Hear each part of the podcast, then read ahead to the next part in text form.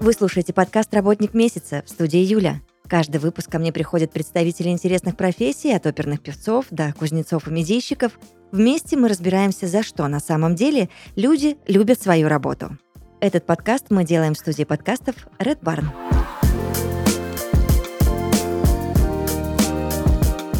Подкасте «Работник месяца» Александр Аганов, соучредитель и генеральный директор IT-компании Uniweb. Александр, здравствуйте. Добрый день. Вопросов много, уточняющих в том числе, а, и я надеюсь, что мы сейчас с вами во всем разберемся.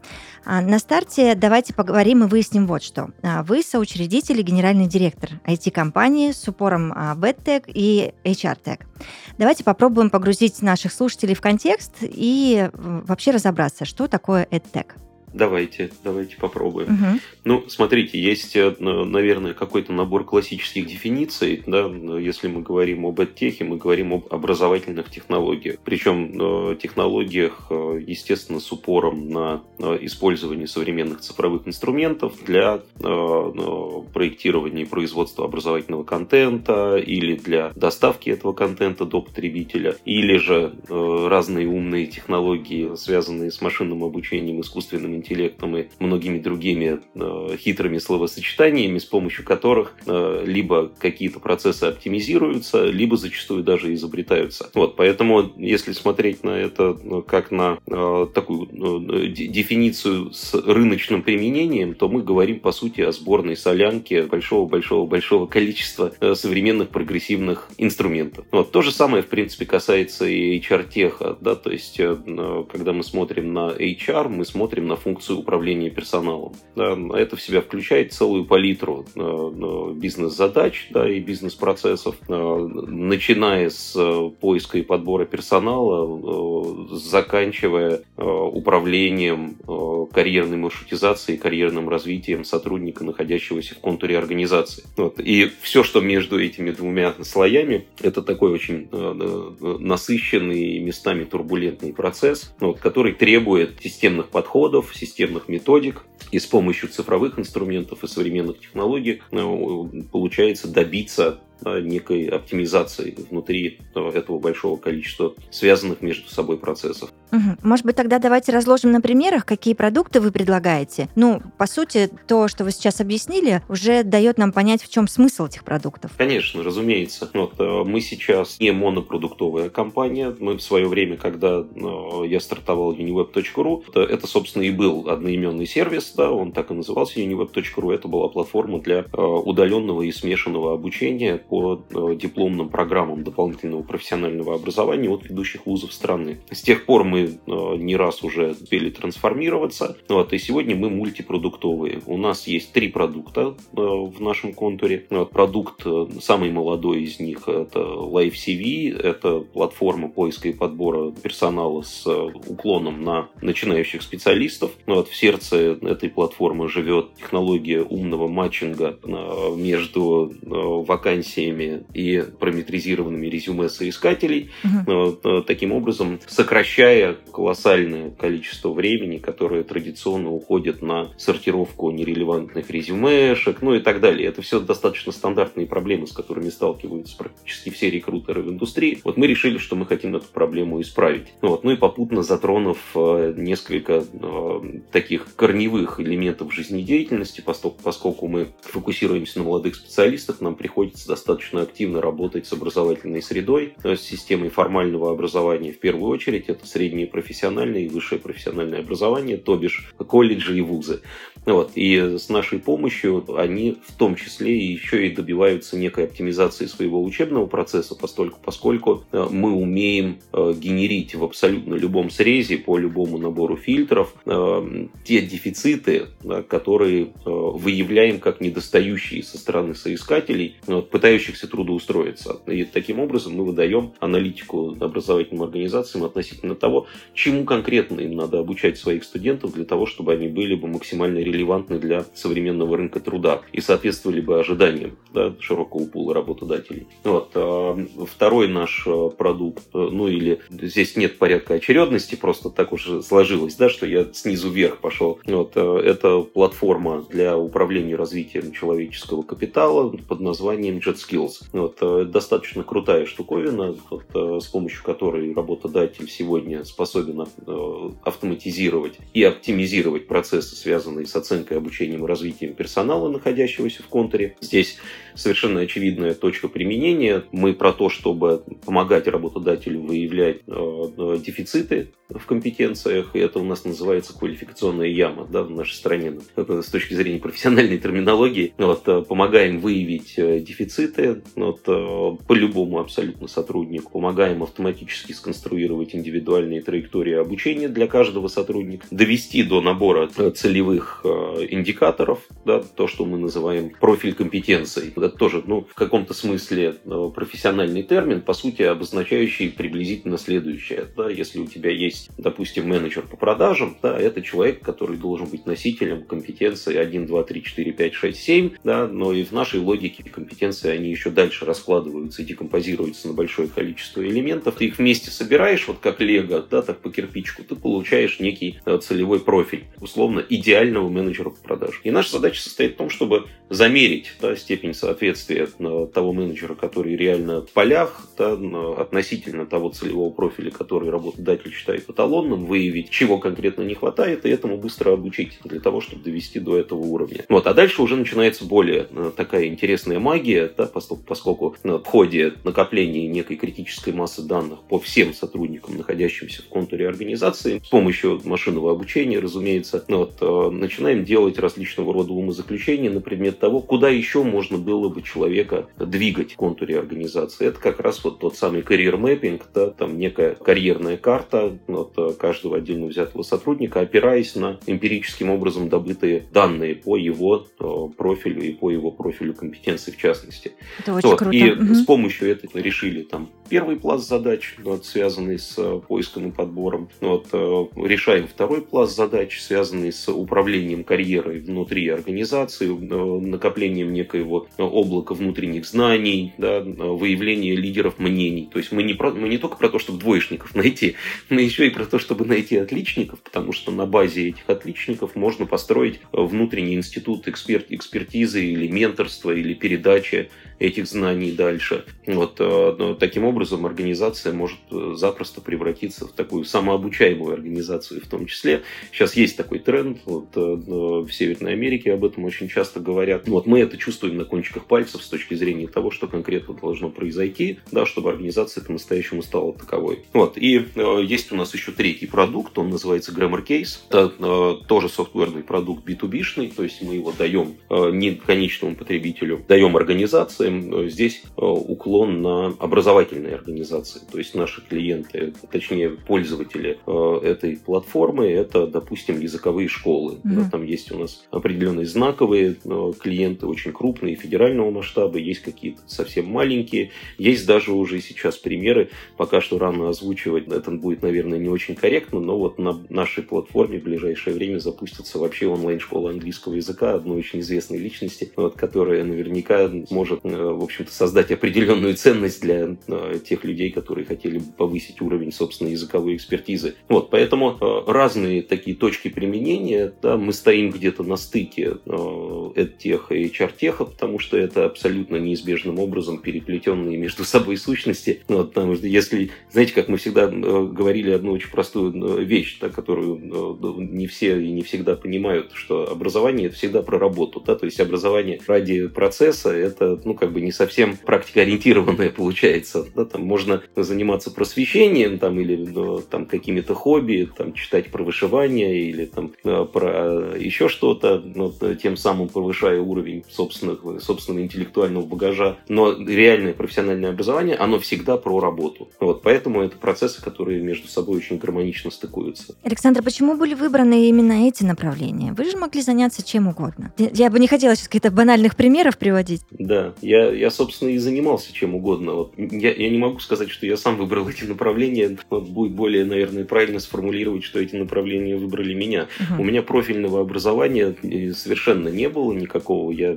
первое высшее образование получил юридическое. Ну вот, и потом уже в ходе работы, и ни дня не отработал юристом, кстати сказать, ну вот, к слову о квалификационной яме, вот, я стартовал свою профессиональную карьеру в области стратегических коммуникаций. Я успел поработать как инхаус в пресс-службе крупных компаний, так и в консалтинге. Вот, э, достаточно известной американской пиар-компании. Вот, э, ну, и в ходе вот, реализации ряда проектов уже на стороне э, консалтинга вот, э, я ну, ну, быстро сделал для себя вывод, что я могу часами говорить про financial statement компании, э, презентуя ее возможным инвесторам, но при этом я совершенно не понимаю, что я говорю. Вот, и выявив у самого себя этот дефицит, я принял решение, что надо бы поехать получить степень MBA. Тогда это было еще очень актуально. Это ну, у меня выпуск 2007 года, то есть у меня full-time MBA, э, двухлетняя программа, на которой я обучался за рубежом, находясь в Канаде. И вот когда я туда прилетел, на, на получение да, этого профильного образования, тогда и увлекся,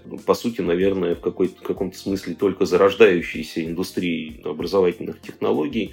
Вот произошло это благодаря моему знакомству и продолжающейся дружбе с э, моими бывшими бизнес-партнерами, ну, вот, с кем я, собственно, и ну, делал и первый, и второй проект, находясь по ту сторону океана. Вот, поэтому произошло все совершенно случайно, как оно иногда, наверное, в жизни бывает, а в итоге вот ну, посвятил этому уже более 15 лет своего профессионального опыта. В хорошем смысле этой фразы заразился сам и решил заразить других. Получается, что так. Ну, что-то что типа того, да.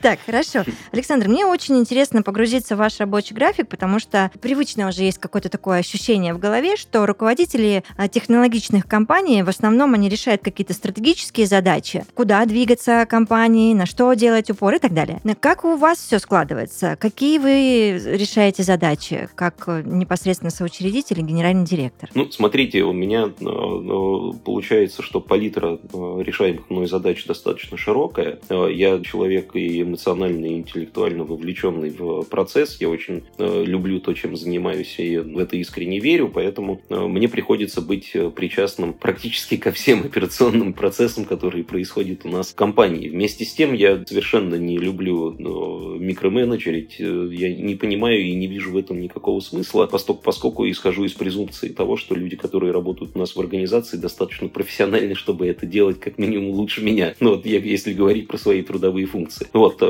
я, тем не менее, я вовлечен. Вот, э, я стараюсь э, принимать участие практически во всех, допустим, клиентских встречах. Мне это очень нравится. И не потому, что у меня есть хорошие навыки продажника, а потому что я люблю получать обратную связь из первых уст. Но для меня это тоже очень важно. Я хочу видеть, что мы создаем ту самую ценность, которую мы для себя задекларировали в качестве чуть ли не миссии всей компании. Вот, поэтому я формулирую, с одной стороны, естественно, такой долгосрочный вижен и стратегические задачи, которые к нему нас должны привести. Вот, с другой стороны, я люблю принимать участие и в тактических таких операционных мероприятиях тоже, вот, для того, чтобы всегда оставаться в некоем едином информационном пространстве. И, и это, знаете, как это не то, что хочется как бы все контролировать, совершенно не хочется. Хотела об этом спросить спросить, да. Просто ваши коллеги, сотрудники, они вообще не нервничают в тот момент, когда босс появляется и тоже решает принять участие в каких-то переговорах. Нет, нет, больше того, они скорее это даже приветствуют, да, знают, что я принимаю участие в этих процессах не, не для того, чтобы э, оценить э, качество их работы, да, а для того, чтобы быть в большей степени вовлеченным в этот процесс. Угу.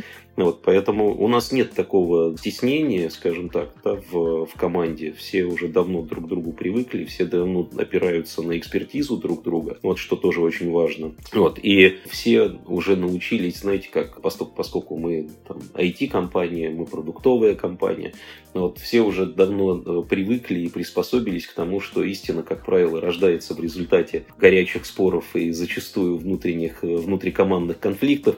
Так и вот, есть. Поэтому э, все к этому относятся уже и спокойно, и с пониманием. Перейдем вот к какой теме. Насколько максимально все-таки вы погружаетесь в каждый проект и смотрите ли, что происходит в процессе на промежуточных этапах? Да, значит, мне кажется, что очень важный такой ключевой, наверное, навык да, для команды – это навык э, эффективного планирования. Вот, э, у нас слишком много подвижных частей да, в том, чем мы занимаемся, и очень много, очень много таких логичных связок между разными кроссфункциональными задачами, и все понимают, да, что если лагаешь где-то в одном месте, да, это неизбежно отразится и на всех остальных процессах тоже. Безусловно. Вот, поэтому, да, поэтому мы стараемся э, двигаться такими очень короткими трудовыми, э, будем это так называть, там, временными итерациями, да, там, или интервалами. У нас контрольные точки у нас существуют практически на каждую неделю. То есть мы каждую неделю ожидаем друг от друга увидеть э, какой-то набор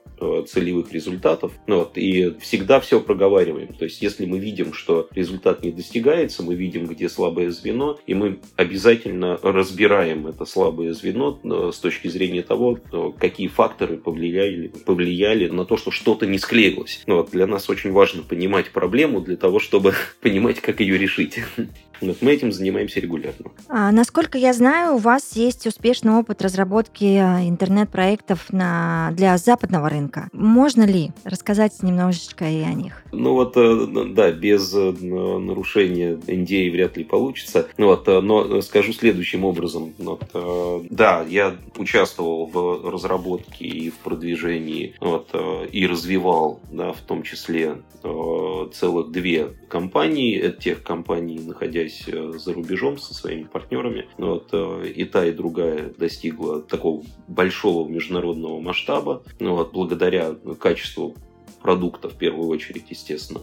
Вот, и, ну, и с той, и с другой я уже, уже достаточно успешно вышел вот, поэтому, и они, они шли не в параллель, они шли одна за другой. Да, там мы сделали сначала первый проект, uh-huh. продали, потом сделали второй проект. А, но, но я hands-on вот, э, занимаюсь э, Uniweb с 2010 года. В 2010 году я вернулся обратно в Москву и как раз вот э, стартовал uniweb.ru. И с тех пор его развиваю, с тех пор его генеральный директор. Я чего прикопалась-то, Александр? Мне просто интересно, знаете, понять структуру и, быть может, какую-то разницу. Вы понимаете, как вы делали определенные процессы и проекты проекты для западного рынка, и вы понимаете, что вы делаете сейчас а, здесь, в России. А есть ли какие-то отличия?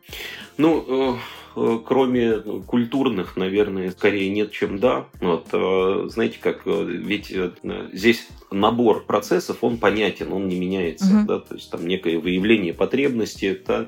осмысление того, как эту потребность можно было бы решить с помощью какого-то продукта, подходы к ну, проектированию продукта, к его там, производству на свет, да? к его разработке. Все выглядит примерно одинаково. Где начинается расхождение, так это непосредственно в содержании. Потребности могут быть очень разные. Да? Особенно вот в той индустрии, в которой играем мы, да, это рынок работодателей, рынок труда, вот, э, он, естественно, не может э, не отличаться от э, аналогичного рынка там, где-нибудь не знаю, в Южной Африке или там в Исландии или, или в Гренландии. Да, понятно, что это все будут разные рынки. Можно ли сделать нечто там гиперуниверсальное, да, с помощью чего можно было бы решить проблемы каждого работодателя на, на планете, наверное, нет. Да?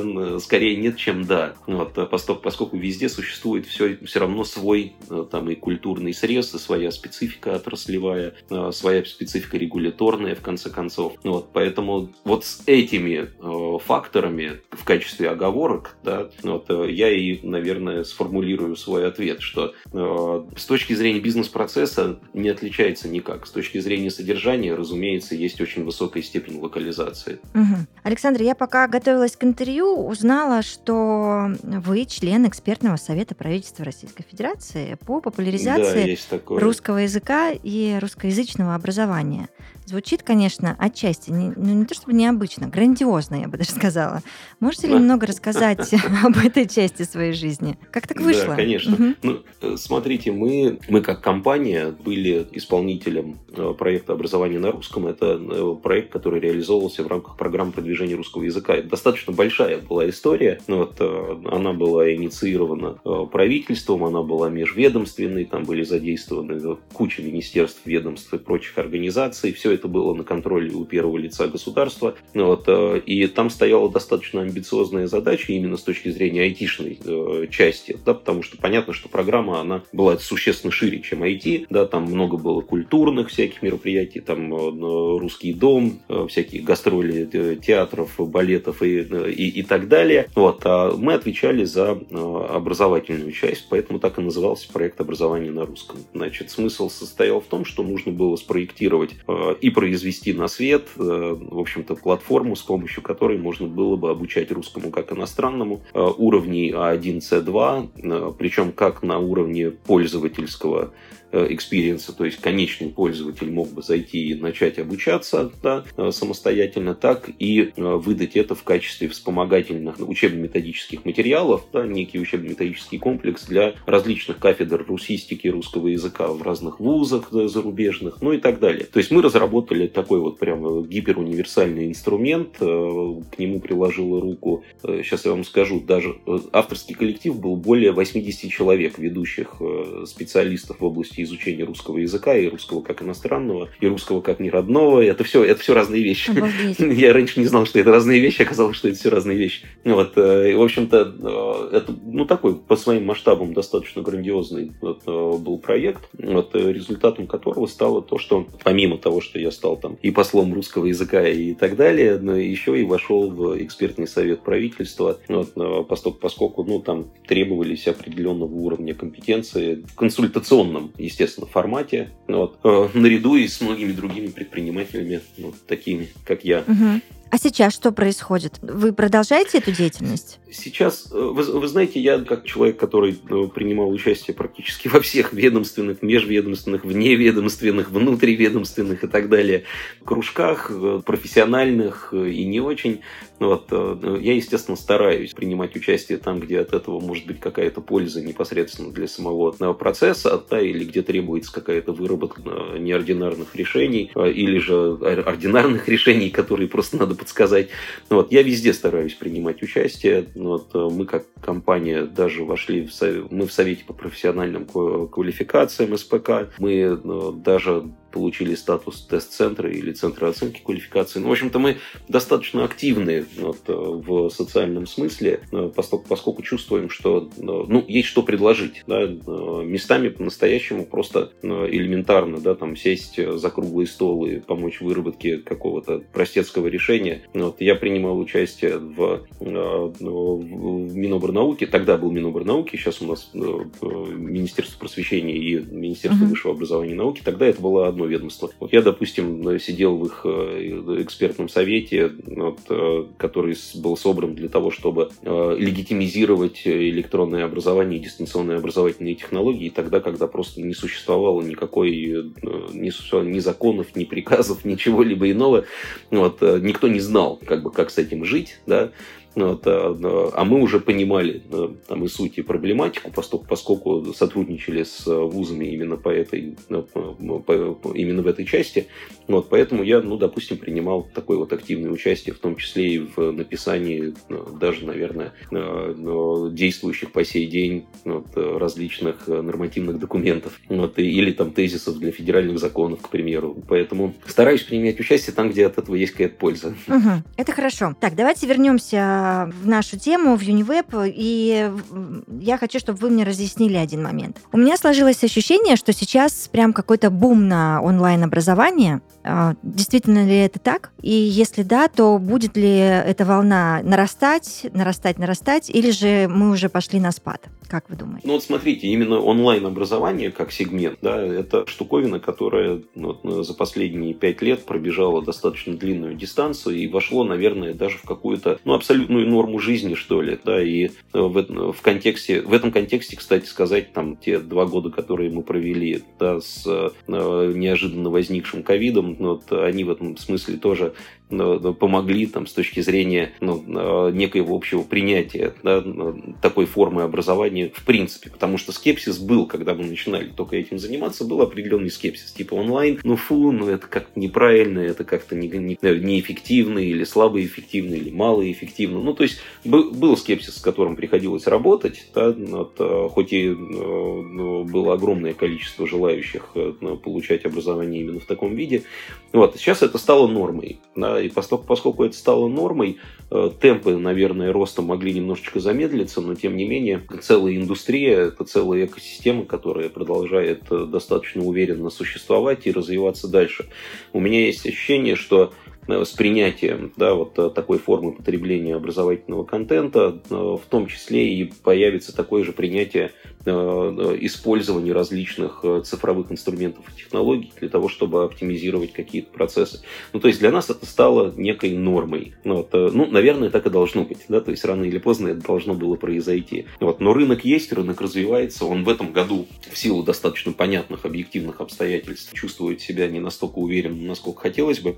Но, тем не менее, он есть и ну, точно будет развиваться дальше. Ну, для меня так это хорошая новость. Понимая, оглядываясь по сторонам вообще, что происходит, да, как растут наши дети, в пользу кого они делают и чего выбор, тут все, все ясно, понятно. А в завершении нашей, нашего разговора я бы хотела выяснить у вас вот что, Александр. Как вы все успеваете?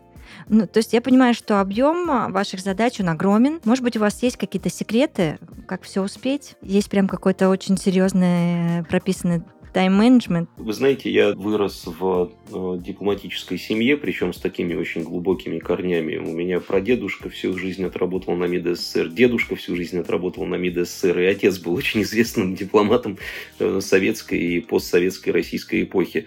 Вот, и э, меня как-то с детства просто воспитали таким образом, что пунктуальность это такой must-have. Вот, и если у тебя нет навыка планирования собственного времени, то ты просто элементарно раздал раздолбай. Ну вот, поэтому я привык к этому как некой прописной истине. Я стараюсь, естественно, это транслировать э, и вовне в том числе. Ну вот, я не могу сказать, что каким-то специфическим э, или специальным образом обучался тайм-менеджменту, это совершенно нет. Просто для меня это, в общем-то, некое врожденное, э, что ли, или вживленный в меня элемент, ну вот, без которого я, если честно, смутно себе представляю свое собственное существование. Я ни разу в жизни никуда не опаздывал и никогда не опоздаю считаю. Вот, и считаю это абсолютной нормой. Кстати сказать, в консалтинге у меня был тоже на сей счет интересный опыт, потому что когда я туда пришел, SEO компании, американец, сказал э, мне следующую фразу. Он сказал, дружище, в консалтинге, если ты пришел, не пришел на встречу за 15 минут до ее начала, ты уже опоздал. Ну, вот, поэтому я это воспринял как некую прописную истину. Ну, вот, и где-то там она у меня гравирована на внутричерепном пространстве. Вот, и я регулярно к ней обращаюсь. Вот, а поэтому как я все успеваю, если честно, сам не знаю, наверное, просто за счет э, какого-то интуитивного планирования собственного времени или скорее даже приоритизации. Вот, мне кажется, что очень важно уметь приоритизировать э, свои задачи и э, тратить на них или аллоцировать на них столько времени, сколько необходимо для того, чтобы их разрешать. Вот, ну, иногда ощущается дефицит да, часов в сутках. Вот, ощущается не столько мной, сколько сотрудниками, которые периодически желают получить там 5 минут минут моего внимания, и для того, чтобы это произошло, мне о себе напоминают там каждые 10 минут на протяжении там суток, допустим. Но это окей, это как бы нормально. Да? Ну, мне кажется, что абсолютная норма. Вот. Ну а дальше надо учиться делегировать. Ну, вот. Я, я стараюсь ну, себя заставить заниматься более активно, хоть и не всегда дается, да, но тем не менее. Вот. Научиться делегировать э, тем, кто при прочих равных справится с трудовой задачей намного лучше, чем ты сам. Александр, я вас благодарю за этот разговор. Очень понятный, честный, и желаю вам всего только самого наилучшего. Спасибо большое. Спасибо, будем на связи. В подкасте «Работник месяца» Александр Аганов, соучредитель и генеральный директор IT-компании Uniweb. Мы обязательно услышимся. Пока. Best студии Red Barn новый подкаст «Баг Report. В нем ведущая проект-менеджер финтех-стартапа приглашает к себе IT-специалистов разных профилей и грейдов. Вместе они погружаются в их работу и разбираются, как строить карьеру в индустрии. Первый выпуск уже доступен на всех платформах. В нем сеньор IT-рекрутер рассказала, как планировать профессиональный рост и развитие в условиях постоянно меняющегося мира. И дала советы по составлению резюме.